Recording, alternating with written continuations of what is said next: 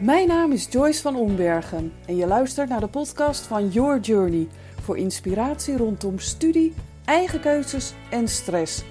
In deze aflevering ben ik op bezoek bij Ton Overmars, mijn leraar Engels van vroeger. Ik praat met hem over het onderwijs van toen en nu, over buitenschoolse activiteiten zoals buitenlandreizen en het belang van wezenlijke aandacht voor de leerlingen. Hij vertelt hoe hij in het onderwijs is beland en hoe hij op latere leeftijd besloot opnieuw zelf in de collegebanken te klimmen. Ga er maar weer lekker voor zitten en laat je inspireren door deze bevlogen docent die nog niet veel weten van de term achter de geraniums zitten. Veel luisterplezier. Goedemiddag, eh, Tom. Goedemiddag Joyce. Dat is even geleden. Ja. Hoe, hoe lang zal het geleden zijn? Ik ga terugrekenen. Ik ben 52. Hoe oud was ik dat ik van de HAVO wegging? 17? Ja, zoiets. Dus Ja. dat is eeuwen geleden. Het is 85, 86? 86, 24, 44. Ik ben 45 jaar. Nee. Mocht ik willen. 52. Nee, dat kan niet. Ja, 52. Vijf- Dus eh, 35 jaar geleden. 35 jaar geleden.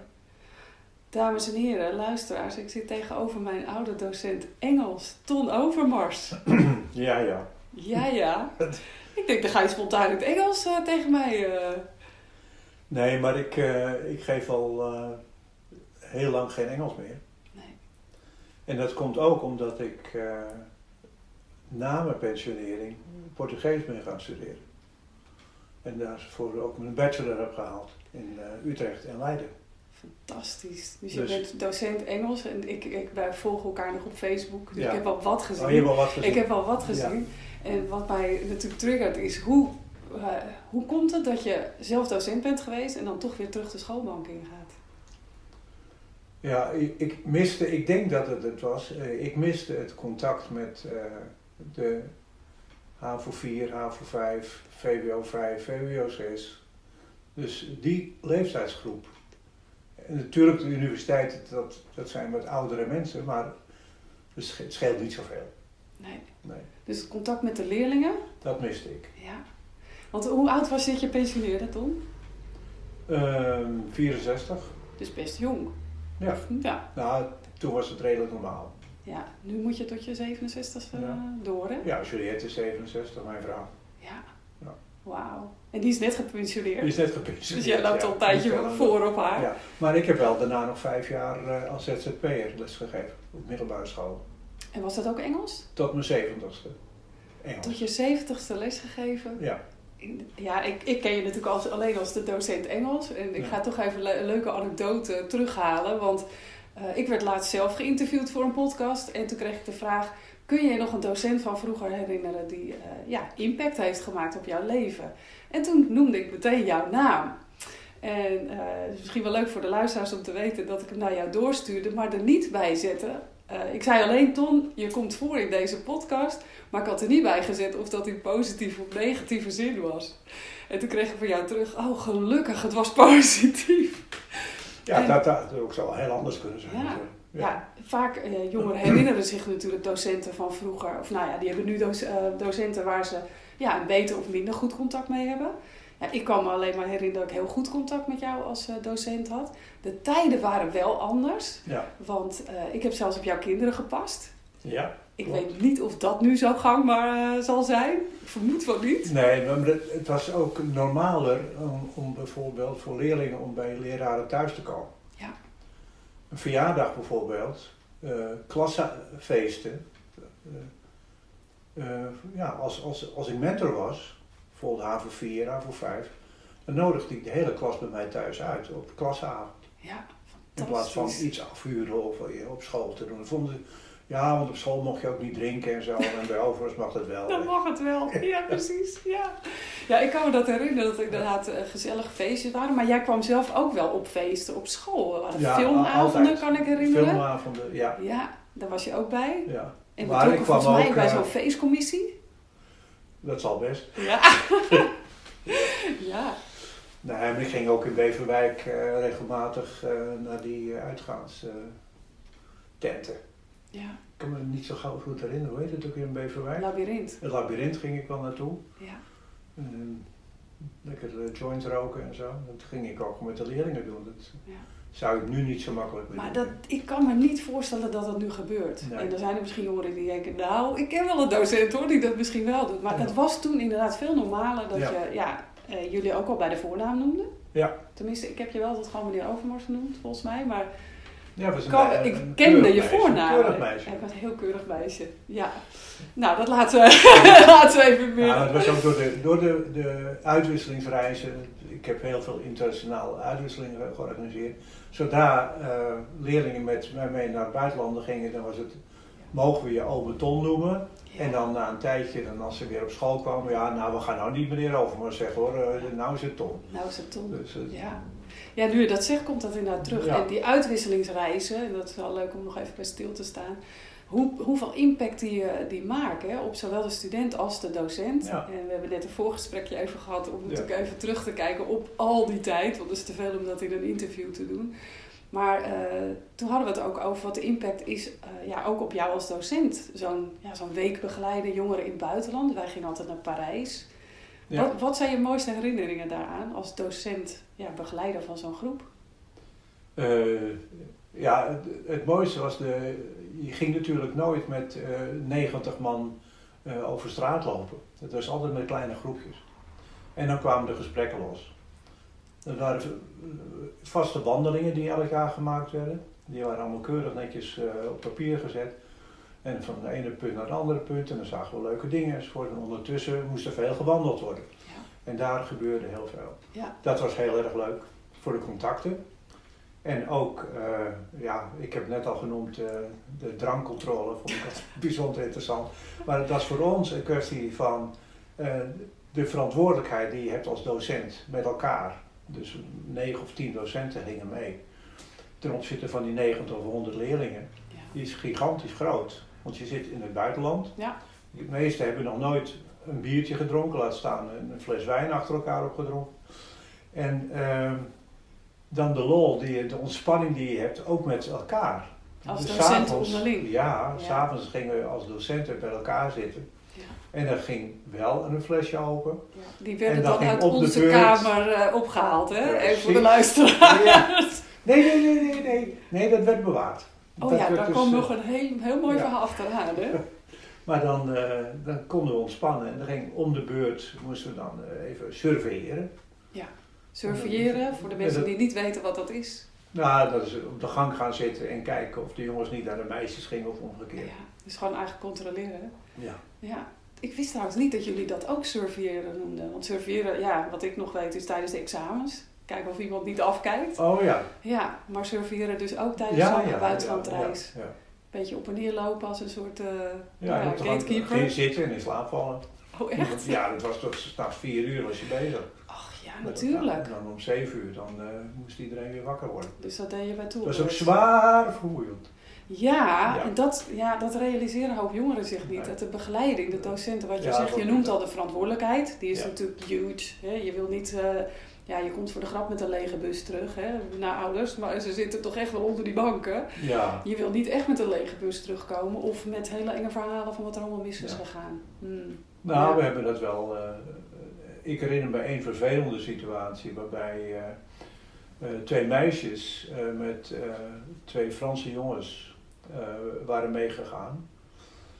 En die kwamen dus niet op tijd terug. We konden ze niet meer vinden, we wisten niet waar ze waren en dat was nou, afschuwelijk. Ja, dat is vreselijk. Gelukkig hebben toen de ouders van die jongens gezegd van nou dit kun je niet maken, breng die meisjes terug.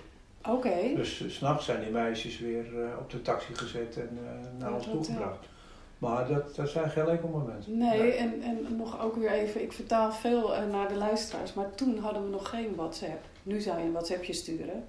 Nee, Ja, geen dat kon helemaal niet. Telefoon, een niks. Nee, Nee, dus ga dan maar eens in Parijs eh, op zoek naar twee meiden. Dat is als een speld in een hooiberg. Die vind je niet. nee.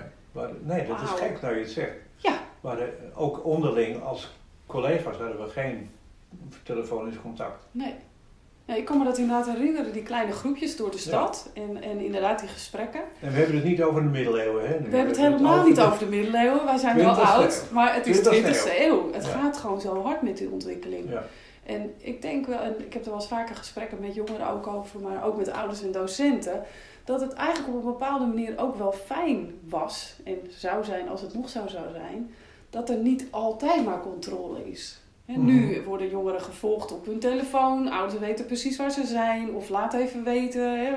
Dat was toen helemaal niet. Nee. Nee. Er was gewoon veel meer vertrouwen dat hè, de wereld was misschien ietsje minder gevaarlijk, maar tegelijkertijd, Parijs was toen ook al, of Amsterdam of nou ja, misschien iets minder, alhoewel. Ja, hoe kijk jij daarnaar, naar die ontwikkeling? Ehm, nou, wat jij al zegt, ik, eh, ik denk dat eh, er heel veel goede dingen uit die tijd eh, verloren zijn gegaan. Maar ik moet zeggen, eh, de contacten die, die ook ik heb, bijvoorbeeld via WhatsApp enzovoort, ik vind het wel heel erg leuk. En, eh, en mijn contacten met oud-leerlingen, zoals Mhm. met Joyce van Ombergen, Aha. Dat, dat gaat meestal dan via WhatsApp. Ja. Dat is wel Ja, en eerst het als zelfs Facebook. Ja, maar ik, ik heb ook contact. oud-leerlingen in Ja. Australië en Nieuw-Zeeland zitten met wie ik di- dingen uitwissel. Ja. Ja, dat is, en dan is het natuurlijk fantastisch dat die middelen er zijn, waardoor je Ja. zo ja, de wereld zo klein kunt maken. Ja. Bijzonder. En om nog eens terug te gaan naar ehm, jouw eigen loopbaan. Hoe, wist jij vroeger als kind al, ik word docent Engels? Nou, niet, niet docent Engels. Wel, wel, ik wilde wel schoolmeester worden. En of het waar is of niet, maar ik vind het wel een mooi verhaal. Ik zat op een broederschool in Amsterdam, eh, de Tarcisius school. En de broeder van de tweede klas, toen was ik een jaar of zeven denk ik, net na de Tweede Wereldoorlog. En die kon vreselijk mooi tekenen. Zeker in de Sinterklaastijd.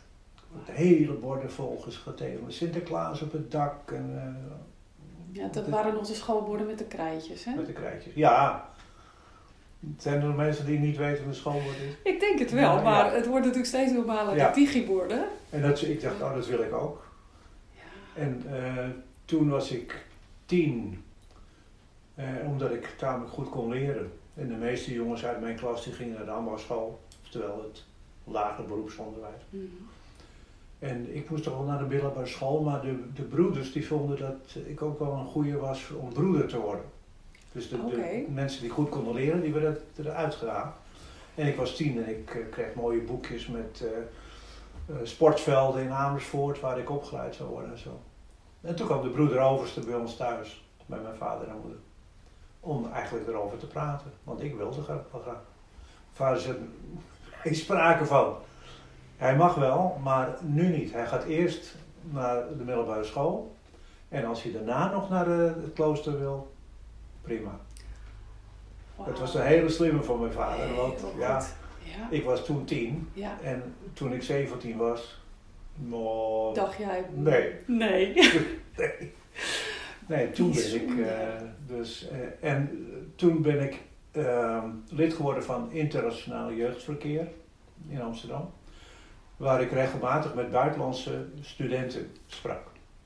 Ook middelbare scholieren. En eh, dan heb ik mijn Duits geleerd en mijn Frans geleerd, en een beetje Frans en, en, en mijn eh, Engels. En toen heb ik, ben ik verliefd geworden op een Engels meisje. En daar heb ik verkering mee gekregen, ben ik mee verloofd geraakt en we zijn getrouwd. En ondertussen ja, ben ik Engels gaan studeren, want ja, Ja. ik had nu de kans via die ingang naar het Engels en Engeland, om het Engels goed te leren. En heb je het Engels in Nederland geleerd of ben je ervoor naar Engeland gegaan? Ehm, nee, ik, eh, ik heb het in, aan de Universiteit van Amsterdam, de UvA, Mhm. gedaan. Maar ja, ik, ik was op het gymnasium opgeleid en het Engels wat we daar kregen was alleen maar vertaalwerk. Dus ik sprak veel slechter Engels dan de kinderen Ja. nu. Echt Ja, het is een wezenlijk verschil, hè? Enorm verschil. En ik heb dus op de universiteit moeten leren Engels spreken. Maar gelukkig had ik dan die vriendin Hmm. in Engeland, dus dat scheelde wel. Maar ik ben na mijn kandidaatsexamen, en dat is dus na drie jaar, omdat ik op tijd was afgestudeerd, kreeg ik een beurs eh, voor een jaartje Engeland. Dus je had al verkering in Engeland. Hoe was dat dan? Want ook toen geen social media. Hoe hield je contact dan? Ik schreef een brief Nou, een brief is een stuk papier. Ja, dat bestaat nog. Oké. Wauw. Geen luchtpost? Nee. Een gewone Een brief. gewone brief. Dus dat duurde een week? Ja, die was toch, nou, drie, vier dagen was hij eh, onderweg. Oké. En eh, dus dat, dat, dat besteedde hij wel enige tijd aan. Dus dat, was wel één of twee kantjes. Goed voor je Engels. Goed voor je Engels. En romantisch En dan ben je wachten. En het heerlijke wachten op die brief die weer terug moest komen. Ja, ja en, en, en het is een beetje inderdaad eh, opa, oma verteld. Maar dat is ook wel jammer dat dat een beetje verloren gaat. Dat je, ja, dat verlangen, dat je zo'n brief, dat je naar de brievenbus kan lopen. Hé, nog niet, hij is er nog niet. Of ja, Ja. daar is die brief. Nu is alles Nou, ook het maken- instant. ja. Het maken van, van iets langere zinnen dan alleen eh, Ja. fuck you of zo. ja. Ook. Nou, wij kunnen er ook wat van, hè? Want ik, ik krijg van jongeren terug. Als ik vroeger deed ik dat, en dan heb ik het even over een jaar geleden. Voor jongeren is dat vroeger. Oké, alleen in een WhatsApp berichtje. Nou, dan ben je klaar met iemand. Ik weet niet of je dat weet. Oké is O-K-E-Y op, min- op zijn minst. Want anders beëindig je de conversatie. Dus wij hebben nog wel een verschil in eh, ja, interpretatie daarvan. ja. Maar je hebt helemaal gelijk. Ehm, ja, het wordt steeds korter en, en sneller. Ja, dus die romantische brieven. Nou ja, dat is prima. Kijk, als, als iemand vraagt van... eh, ik zit nu in de auto en ik eh, ben over een half uur bij je... en ik wil vragen of ze nog even eh, twee eieren mee wil nemen Mhm. bij de supermarkt... dan ga ik niet een hele brief schrijven natuurlijk. Dus dan is het wel handig. Ik zeg, neem even twee eieren mee. Ja, En dat, dat kan nu wel. Ja. Dat vind ik wel een voordeel. Dat je dus makkelijker, sneller kunt communiceren. ja. Maar ja, ja toen... Ik weet het niet. Gewoon, ja. Maar het heeft De tijd. De tijd inderdaad.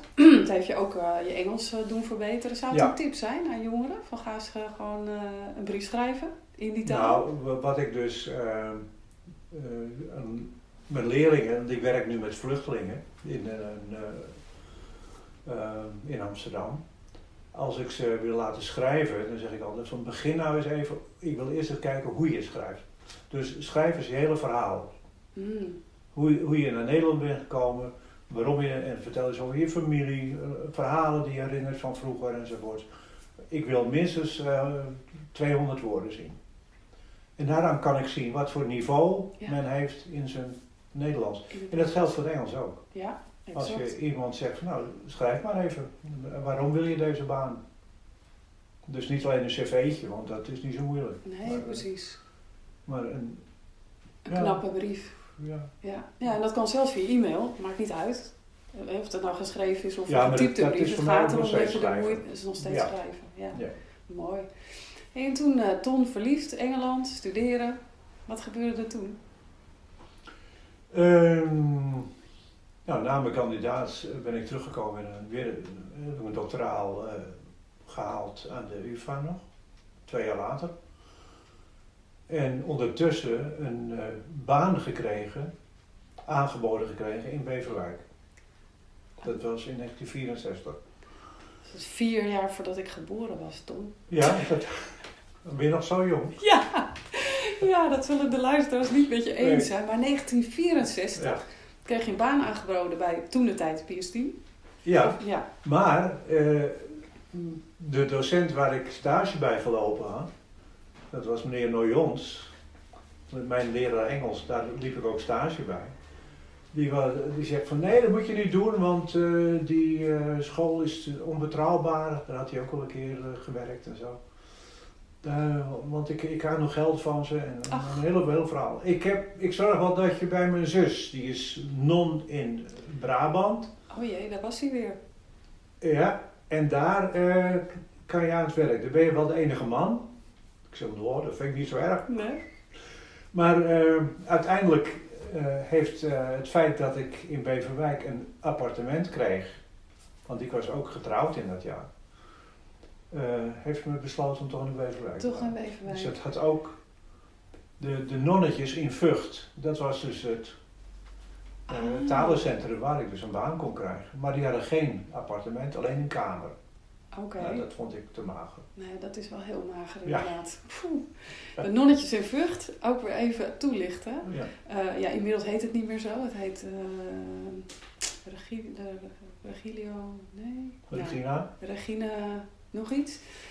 Maar onze koningin heeft daar uh, Nederlandse les ja, gevolgd, hè? Maxima. Ja. ja. heel goed taalinstituut. Ja, het is fantastisch. Maar toch, Beverwijk trok meer. Ja. Ja, geweldig. Want toen kwam je uiteindelijk op de school waar ik uh, ja, op gezeten heb. Best wel een grote school. Ja. Hoe, uh, hoe keek je daarnaar? Want ik vond het zelf uh, geen leerfabriek. Terwijl als ik nu wel eens vertel aan... nou ja, je hebt nu natuurlijk die hele grote scholengemeenschappen. Maar toen was het best een hele grote school. Ik denk in de hoogte dagen 1200 leerlingen. 1200, ja. 1200, hè. Dus ja, dan kans dat je een nummer wint in de massa, die is wat groter. Ja. Hoe, hoe heb jij daar, uh, hoe keek je daarnaar als je weer een nieuwe lichting studenten binnenkreeg? Um, ja, ik, ik kwam zelf van een grote school in Amsterdam. Dus ik was, het formaat was ik wel gewend. Mm -hmm. uh, het verschil was wel dat ik ging uh, van een jongensschool, dus van de broederschool, lagere school, ging ik naar de middelbare school, dat was een paterschool. Ja. De paters van het Heilig Hart. Nu kwam ik ineens in Beverwijk bij een gemeenteschool. Ja. Een katholieke Ja, school. een katholieke school inderdaad. En die was gemeend. Dus er liepen ook meisjes rond. Ja, Dus dat was heel apart. En zeker in het begin was het voor mij best lastig, want ik, ik was jong, ik was 3, 24 toen ik begon. En uh, dan kreeg ik meteen een MMS-klas. En MMS was middelbare meisjesschool. ja. Die, je had middelbare meisjesschool, je had HB, HBS en je had gymnasium daar. En uh, MMS was alleen meisjes. Nou, dat vond ik wel lastig. ja. Dat was je natuurlijk helemaal niet gewend. Was ik helemaal niet gewend, nee. Nee, dat giebelde en dat deed en dat kletste en dat roddelde en dat was... Uh, Ja, het gedoe. kippenhok. het Ja. kippenhok, ja. Dat Ja. was- dus dat was een eh, aparte ervaring. Dus dan moest je in een jaar, of hoe lang heb je daarover gedaan om daaraan te wennen? Want als je het zoveel Nou, jaren ik, niet ik had gewend mezelf bent. vijf jaar. Ik heb gezegd, ik, ik ga deze school vijf jaar proberen. Eh, als ik het dan niet voor elkaar krijg om eh, en het vertrouwen van de kinderen te krijgen en het, mijn vak te beheersen en orde te houden enzovoort enzovoort. Dan, eh, als ik het niet binnen vijf jaar red, dan stop ik ermee. Dan ga ik het anders doen. Dan word ik vertaler of bibliothecaris of wat. Dus je had wel al een soort plan B Ja, dat was... op de plank plan B. liggen. Hmm. nou, maar het, ik heb er drie jaar over gedaan, denk ik, voordat ik het idee had van nou, het gaat goed. Wat heb je eraan gedaan? Hoe heb je hem aangevlogen? Nou, eh, ik werd eh, begeleid, tussen aanhalingstekens, door eh, meneer Veken, die jouw man ook nog kent. En ehm, hij zei, ik ga je niet begeleiden. Oké. Want je hoeft er maar één ding te doen. Je moet heel consequent zijn. Oké. Ik zeg, oké meneer Veken. Nou, en dat is, ik heb van alles gedaan op die school, behalve consequent. Behalve. Ja, Dus eh, dat, geweldig. dat heeft niet veel geholpen. Ja, ik denk dat ik het voordeel had in Beverwijk dat ik zelf uit een, eh, ehm, ja, een, een milieu kwam van hardwerkende eh, Nederlanders. Dus mijn vader was slager en hij was eerst typograaf geweest, boekdrukker. En eh, ja, we hadden het niet breed. En in Beverwijk waren ook eh arbeiderskinderen. Werkers, ja. Hoogovenarbeiders en zo, dus eh, daar voelde ik me wel thuis. Het was eh, recht voor zijn raap, het, het waren eerlijke mensen en eh, ja, over het algemeen redelijk hardwerkend. Ja. Ja. Dus dat, daar ja, vond je gewoon je draaien wel. Jawel, ja. En ik kan me herinneren dat er eh, ja, ook wel docenten van buiten, nou jij kwam uit Amsterdam, maar echt eh, best wel veel ook buiten Beverwijk eh, vandaan kwamen. Hoe Ja. was dat onderling gewoon in het team? Want dan heb je ook te maken met bepaalde culturen als, ja, Ja, ik kan me herinneren één uit Limburg of in ieder geval Zuid-Nederland. ja. hoe, hoe ging dat? Nou, de, de grootste cultuurschok was eigenlijk toen ehm, de school zo groot werd dat er eh, meer docenten moesten worden aangesteld. Dus zijn er in één jaar zijn er een stuk of tien nieuwe mensen aangesteld. Maar het waren bijna allemaal mensen die part-time kwamen werken. Mhm. Die of in Amsterdam nog woonden, en, eh, of daar, eh, maar die hadden geen behoefte om een hele week in Beverwijk les te geven. En je ook nog te gaan bemoeien met een vrijdagavond waarbij getafeld werd en uh, gehockeyd en weet ik wat. Nee, die, die kwamen lesgeven. En dat waren over het algemeen een hele grote groep, tien in dat ene jaar van, van zeer jonge mensen, jonge docenten. Die kwamen lesgeven, maar voor de rest uh, hadden ze met die school niet zoveel. Nee. En dat vond ik wel een, een, groot verschil, want de jaren daarvoor, dus de eerste tien jaar dat ik er werkte, want na tien jaar kreeg je dus die cultuurschok. Eerste tien jaar was de school, ook wat collega's betreft, één grote familie. Ja. We hadden verjaardagen bij elkaar. Het was, uh, je kende elkaar goed. Je, je kende elkaar. De kinderen van de docenten kwamen bij ons op school. Ja. De kinderen van, van de rector, die heb ik allemaal in de klas gehad. En ook de, de kinderen van mijn collega's allemaal. En op een gegeven moment was dat heel anders. Ik kan me voorstellen, zeker als het er dan zo te, zoveel tegelijk zijn, dat in één keer de cultuur van zo'n school ook gaat veranderen. Ja. Is dat een moment geweest dat je over, uh, heroverwogen hebt? Van is dit de plek waar ik. Uh... Nou, nee, wel. Ik maakte me zorgen over de activiteiten die wij op school organiseerden buiten het lesgeven. Want wij waren zover op een gegeven moment, na, toen ik twintig jaar lesgegeven had dat we dachten, nou nu kunnen die jonge mensen het wel weer gaan overnemen, maar die hadden er helemaal geen zin in. Nee. Dus bleef jij de, de, zeg maar, ja. de oude garde, dus dat internationalisering, ja. um, de Parijsreizen, de Londenreis, de, de Berlijnreis, al dat soort dingen. Men had er geen zin meer in. Zonde, hè? Ja. Ja, dat dus heb ik eigenlijk nooit geweten, maar dat is waarschijnlijk ook gebeurd nadat ik van school ging? Of ja, ik denk het wel. Net zo daarna, denk ik. Ja, ook dat de druk van de ouders om uh, nu ben ik aan het fantaseren, denk ik, maar ik wil het toch even kwijt. Uh, de, de sfeer op school was meer, er moet gepresteerd worden. Mm. School is niet zozeer een, iets waar je gezellig met je vriendjes en vriendinnetjes naartoe gaat en waar je vriendschappen opbouwt, maar er moet de cijfers gemaakt worden, er moet uh, gescoord worden. En vooral vanuit de schoolleiding en het schoolbestuur krijg je de druk maar jongens, we moeten gemiddeld, want al die gemiddelden kwamen eruit. Die IT'ers hadden leuke dingen bedacht voor ons. Ja, ja en ik, ik, ik proef een, een, een frustratie en ik, ik deel hem ook wel. Want ehm, ja, uiteindelijk, en ik denk dat we dat nu in deze bijzondere tijden extra merken hoe belangrijk het juist is dat school zo'n plek is waar je ja, je vriendschappen maakt. Waar je denk ik ook ontdekt wie je zelf bent. Uh, hoe je communiceert met anderen. En oh ja, er, je leert er ook nog wat. Maar daar is dus ergens een kentering geweest en jij hebt die echt ja, voelbaar uh, die verschuiving uh, meegemaakt. Ja, ik kan me voorstellen dat je toen al zorgen maakte. Als je er nu naar kijkt, want je hebt kinderen, kleinkinderen, is dat waarheid geworden? Hoe, hoe kijk je er nu naar? Ehm, nou, kinderen zijn zo flexibel. Die, uh, ik heb aan mijn eigen kinderen, dus, uh, die, die, nu 41 en 38 zijn, die, die twee hebben dus de, die omkeer al, al meegemaakt. Voor hun is de school ook een opleidingsinstituut geweest, de veel. Nee. Maar die hebben allemaal wel, en dat is een ander punt wat ik toch belangrijk vind, een docent gehad, of een leraar gehad, of een mentor, waar ze iets meer mee hadden dan alleen maar de man of de vrouw waar ze les van hadden. Ja die de kennis En dat is wel belangrijk. Ik zeg, als je op school komt, ook die kleinkinderen van mij, die komen in de brugklas. En een van die jongens zegt eh, van, we hebben een hartstikke leuke lerares Engels, is ook nog onze mentor. Yes, yes. zeg ik dan. Ja. Dat is, dat is goed. En dan moet je ook nog twee of drie vriendjes hebben in de klas. Dan is de rest van de school onbelangrijk. Is dan is die schoolleiding volkomen onbelangrijk. Ja. Ja, en, en het is, jongeren hebben dat uh, gelukkig ook niet altijd door, dat er natuurlijk op een hoog niveau ook van alles speelt. Uh, zoals cijfers, maar ook bedragen. Hè. Een leerling staat natuurlijk ook voor een bepaald bedrag wat binnenkomt. Uh, ja, heel hard, maar is wel waar. Een school moet ook kunnen bestaan. Ja. Maar ja, dat wordt nog wel eens uit het oog verloren als we het over het individu, de student, maar ook de docent hebben. En ja ik denk dat het voor docenten ook gewoon veel leuker is uh, om ja, wel echt die verbinding te hebben. En toevallig heb ik gisteren ook een uh, opname gedaan, ook met een docent, maar dan een MBO-docent.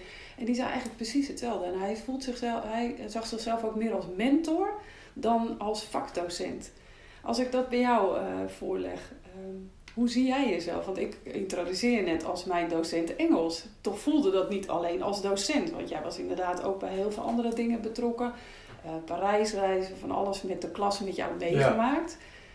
Hoe zie jij jezelf in die rol toen de tijd? Of misschien nog in het leven? Nou, ik heb daar vaak over nagedacht. En uh, ik, ik, ik, zeg wel, als ik muziek had gedoseerd, of Frans of Duits, want de wiskundekant was ik helemaal niet goed in, dus dat, dat zou nooit gered hebben.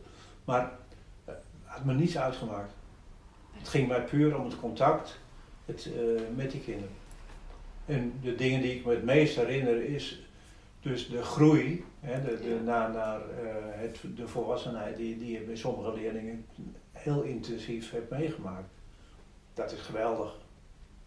Of als je, ik herinner me een leerling die, uh, haar broertje had kanker.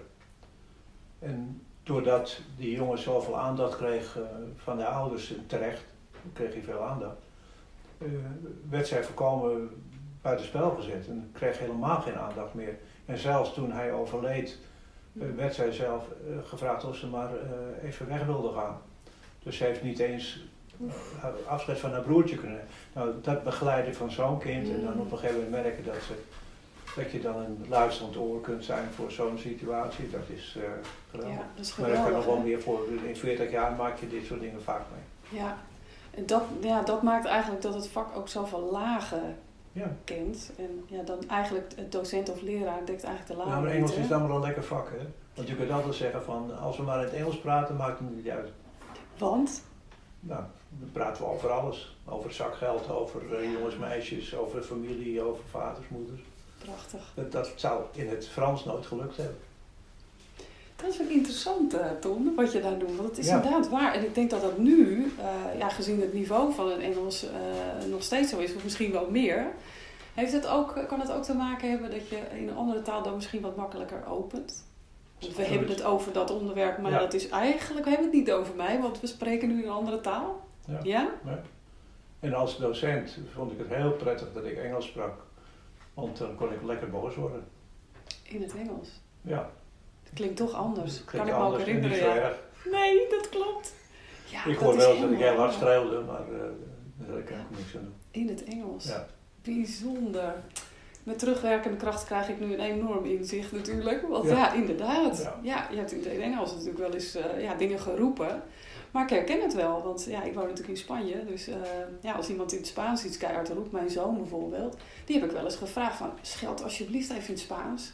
Want al die Nederlandse scheldwoorden, daar word ik niet blij van. Nee. Want wij zijn Nederlanders, uh, schelden sowieso met enge ziektes, waar ik niet zo blij van word. Nee, precies. Maar in het Engels doen we dat niet. En in het Spaans ook niet.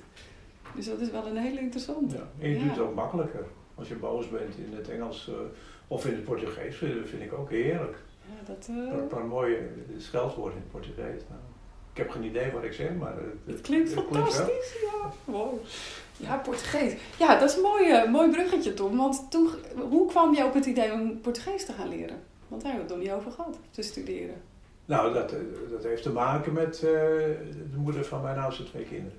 Die was Portugees, is nog steeds Portugees. Mhm. En, we zijn gescheiden. Zij woont in Nederland, in Kastikum trouwens. En ehm, ja, het contact met Portugal is zo ontstaan. Ik ging dus op bezoek naar haar ouders, de opa en oma van mijn, van mijn kinderen. Uh, en ja, ik vond de muziek vond ik prachtig. Mm. Uh, de volksmuziek. Dus niet alleen de vader, maar ook de, de volksmuziek vind ik heel erg mooi.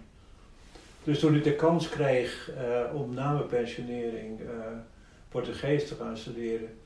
En het gekke is, ik hoefde niks te betalen, want ik had al een doctoraal Engels.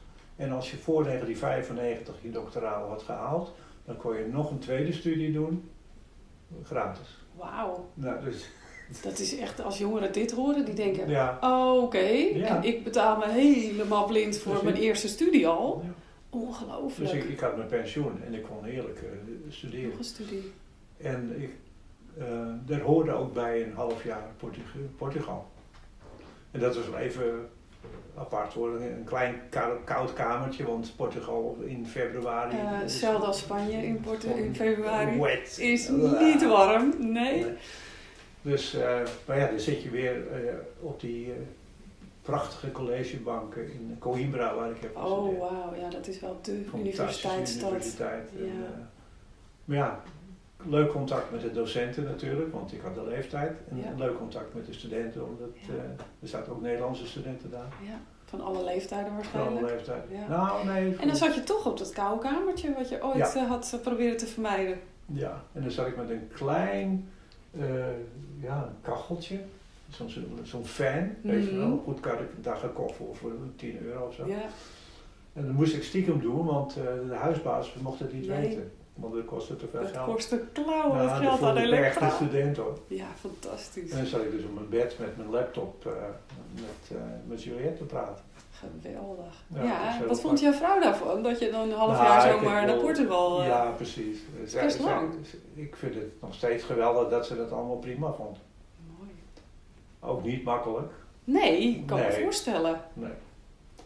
Maar ze gunde het me wel, want ze wist dat ik het uh, wel erg uh, leuk vond. Mooi. Wat doe je nog met de Portugees? Ik vertaal alleen. want het, het spreken, dat wat ik al eerder heb gezegd, het spreken, dat, dat, dat oefen je door het regelmatig te doen. En ik doe het veel te weinig. Dus ik heb het eigenlijk een beetje opgegeven. Ik zou me wel redden, maar het is. Uh, ik vind het een hele ingewikkelde taal om te spreken hoor. Ik bedoel, uh, ik, het Spaans ja, Mijn klanken zijn goed, alleen mijn, mijn zinnetjes heb ik niet meer paraat. Maar ik vertaal dus uh, literatuur met een stel studenten die ik in Utrecht en Leiden heb ontmoet. We hebben een klein vertaalclubje. Leuk. En dan, uh, ja, iemand zoekt wat uit, één of twee bladzijden. En een maand later zitten we bij elkaar om het te vergelijken. Geweldig. Een soort boekenclub, maar dan ja. een Portugese ja. vertaalclub. Nou ja, ik, kijk elke dag natuurlijk naar de RTP, eh, Portugese televisie en radio. En zo hou je het natuurlijk ook bij. Hè? Ja. ja. zeg tegen jongeren ook altijd, zet je Netflix op een andere taal. Hè? En dat helpt al. En uh, ja, ga radio, tv. Uh, nou, tv is een ja. beetje ouderwets natuurlijk voor, uh, voor jongeren. Maar zoek gewoon, ja, ga je onderdompelen in de taal. Ja, dat is de enige manier. Heb je, heb je zo makkelijk... Ja. Ja, al die vertaalapps, de Duolingo-apps en dat soort dingen. Mooi. Als jij um, terugkijkt op je, op je carrière als nou ja, docent, vertaler, eigenlijk een soort mentor van, van jongeren Kun je dan een rode draad zien in de keuzes die je gemaakt hebt? Als het gaat om studie of uh, nou ja, de plekken waar je bent gaan wonen. Nou, mijn rode draad is mijn werk geweest. En van mijn persoonlijk leven heb ik een beetje een zootje gemaakt met al die scheidingen. Maar uh, ja. ja. Dat was mijn houvast. Ik bedoel, uh, hoe ellendig het ook af en toe was. Een strijd om de kinderen bijvoorbeeld heb ik mm. meegemaakt. Mm Maar ik, ik, was wel op school. Wel vaak te laat, maar... Uh, ja, daar heb ik niks van meegekregen. Nee, nee. heb ik de enige leraar nee, die me dat nooit heeft gemerkt. Nee. Dat is nee. vaak... Nou, ik woonde te dichtbij. Ik woonde vijf minuten lopen van de school. Ja, dat is gevaarlijk hè, dan ben je juist te laat. Ja, die ken ik. Ja, die ken ik. Ja, mijn eigen man heeft, er hadden we net ook over vijf jaar in de weer gevlogen en die was geen dag te laat. Nee. Maar het is inderdaad waar. Hoe dichterbij. Dus jongeren, deze smoes uh, kun je af en toe inzetten. Niet te vaak, maar uh, ja, hoe dichterbij je zit, dat is toch wel bewezen. Dan denk je, ah, het kan nog wel even. Of inderdaad, je raakt misschien nog in een gesprek of een discussie. Nee, maar goed, dat was dus mijn rode draad. Mijn werk, dat wil zeggen de, de, het plezier wat ik kreeg. Uh, en de, moet je voorstellen, je, je zit in het persoonlijke leven zit je in de problemen, mm. hè, scheiding of, of uh, wat dan ook. En je komt op school en dit, dit, is zo'n Grietje in HAVO 4 die zegt, hé hey meneer, hoe gaat het? Ja, goed hoor. Ja. En de dag is weer goed. Ja. ja. En ik, ik nam ook op een gegeven moment, werden die kinderen mij toegewezen en heb ik dus voor de kinderen alleen gezorgd. De, de moeder was met een ander vertrokken. En in die tijd nam ik kinderen ook regelmatig mee naar school. Dat is ook iets wat je nu niet zo makkelijk zou doen. Nee. Nou ja, nu nemen ze mee naar school doordat je vanuit huis les geeft. Dat is een ander verhaal. Dan zitten ze gewoon naast je aan de keukentafel. Ja, dat is, dat is een andere uitdaging. Ja. ja. Ja. daar hadden we het, het, eh, voordat we naar de afronding gaan, zou ik van jou nog wel willen weten. Hoe is jouw, jouw blik op het online onderwijs. Want we hadden in het voorgesprekje even over dat jij ook best wel veel via Zoom dingen doet. En hoe zou jij je nu handhaven als jij in deze tijd zou moeten lesgeven? Nou, ik, ik, ik zou dat heel onprettig vinden. Ik doe wat Zoom-onderwijs dan eh, met, eh, met vluchtelingen, Ja. Nederland. En eh, ja, omdat die mensen verder niks hebben. Dus ik, ik hou dat vol. Maar gelukkig gaan we aanstaande donderdag weer open in Amsterdam. En kunnen we weer eh, fysiek elkaar Ja. ontmoeten. Tenminste, wat dan fysiek heet tegenwoordig. Ja, Maar nee, ik zou het. eh, ik had toch moeite met die, die, eh, die, hoe heet die, die borden, die witte borden. die, je bedoelt de elekt het elektrische... eh, Ja. Ik kom er ook niet op, wat erg. Het digibord. Digibord. Het digibord, het witte Ja, maar dat bord. ik toen, eh, toen ik ZZP'er was, moest ik regelmatig met die dingen werken. Toen heb ik eh, steeds gevraagd van, eh, wat, wat, welke filmstift mag ik gebruiken? Ja, voordat je er Nee, een... ik, ja. nee, geweldig. video, dat, dat, dat kon ik dan wel bedienen, maar dan niet heel dat echt op. Ja, dus je zou daar... Ik zou er heel veel moeite mee hebben. Ja, niet blijven worden. Ja, plus ik, ik merk gewoon met, met zo'n laptop, je moet altijd een bril opzetten. Mhm. En eh, ik, mijn ogen zijn niet goed, dus ik, eh, ik moet altijd kijken, heb ik mijn brillen bij me? Ja. Terwijl, eh, ja, als je in, een- in een klas zit, Ja, de interactie en de dynamiek is Ja, natuurlijk dus- zo anders. ja, Ja. Als je dan toch iets zou kunnen bedenken wat zou kunnen helpen aan jouw collega's die dit nog wel moeten doen. Of aan jongeren, hoe kunnen ze de docent helpen? Laat ik hem omdraaien. Als hier nu jongeren naar luisteren, we gaan ervan uit dat ze tot het eind zijn blijven luisteren. dat, Wat ja, zou je ze mee willen geven daarin? Nou, dan denk ik dat eh, als het even kan, desnoods met kleine groepen, want ik heb ook in mijn tijd eh, halve klassen naar het computerlokaal gestuurd om met een andere halve klas in een kring conversatie Engels te oefenen. Want ik geloof bij 30 man kan dat niet. Nee. Te proberen toch met een klein groepje, laten we zeggen met 10 uit een klas, af te spreken en daar gewoon gesprekken mee te voeren. Ja. Of Engels mee te, voeren, te, oefenen of wat dan ook. Maar- Interactie met de studenten. Ja. Ik geloof dan ook eerder in. eh, ik zou liever vijf dagen in de week, s morgens en s middags werken. Als die klassen opgesplitst zijn, in kleine, kleine clubjes, dan dat ik drie dagen werk met de hele klas. Dus kleinere Kleinere clubjes. klassen, ja. kleine clubjes. En probeer zoveel mogelijk Zo, toch de fysiek. interactie fysiek Ja. te houden. Mooi. Ja. En dan heb je dan nog een boodschap aan de jongeren waarvan je zegt, nou, hiermee help je docenten. Want jullie zijn ook maar mensen, hè? Oh ja? Vergeet de jongeren nog wel eens. Ja, maar die docenten, die docent. Nou, ja, het ligt er een beetje aan hoe de docent zich opstelt natuurlijk. Ik denk niet dat mijn leerlingen hebben getwijfeld of ik een mens was, maar omdat ik ook ja, liet merken dat ik ten eerste niet altijd consequent was en dat ik ook mijn buien had en dat, eh, dat op een gegeven moment ook leerlingen de- om de hoek keken als ik aan kon lopen van, eh, en dan zei hij heeft een rotbui. Ze wisten het al. Ja, geweldig. Ja, oké. Ja, ja. dat is zo. Dus jongeren, mogen die zich ook daarin eh, zo eh, kwetsbaar opstellen? Helpt dat jou als Ja, docent? natuurlijk. Ja, hè? Ja. Ja, Ja, laat maar weten als je een keer alleen een bepaald hebt. wel wanneer. Uiteindelijk blijf jij wel de leraar. Ja. Dankjewel, Oké, Tom. graag gedaan. Hiermee kom ik aan het eind van deze aflevering. Heb je een vraag? Je vindt me op Instagram via yourjourney.a. Ik vind het heel leuk om daar met je te connecten en natuurlijk te horen wat je van dit interview vond. Kun je wel wat hulp gebruiken als het gaat om het maken van keuzes rondom studiewerk en tussenjaar? Of heb je een steuntje nodig in de rug bij het leren dealen met stress? Ga dan naar yourjourney.academy en download daar mijn gratis videoserie of 30 tips tegen stress.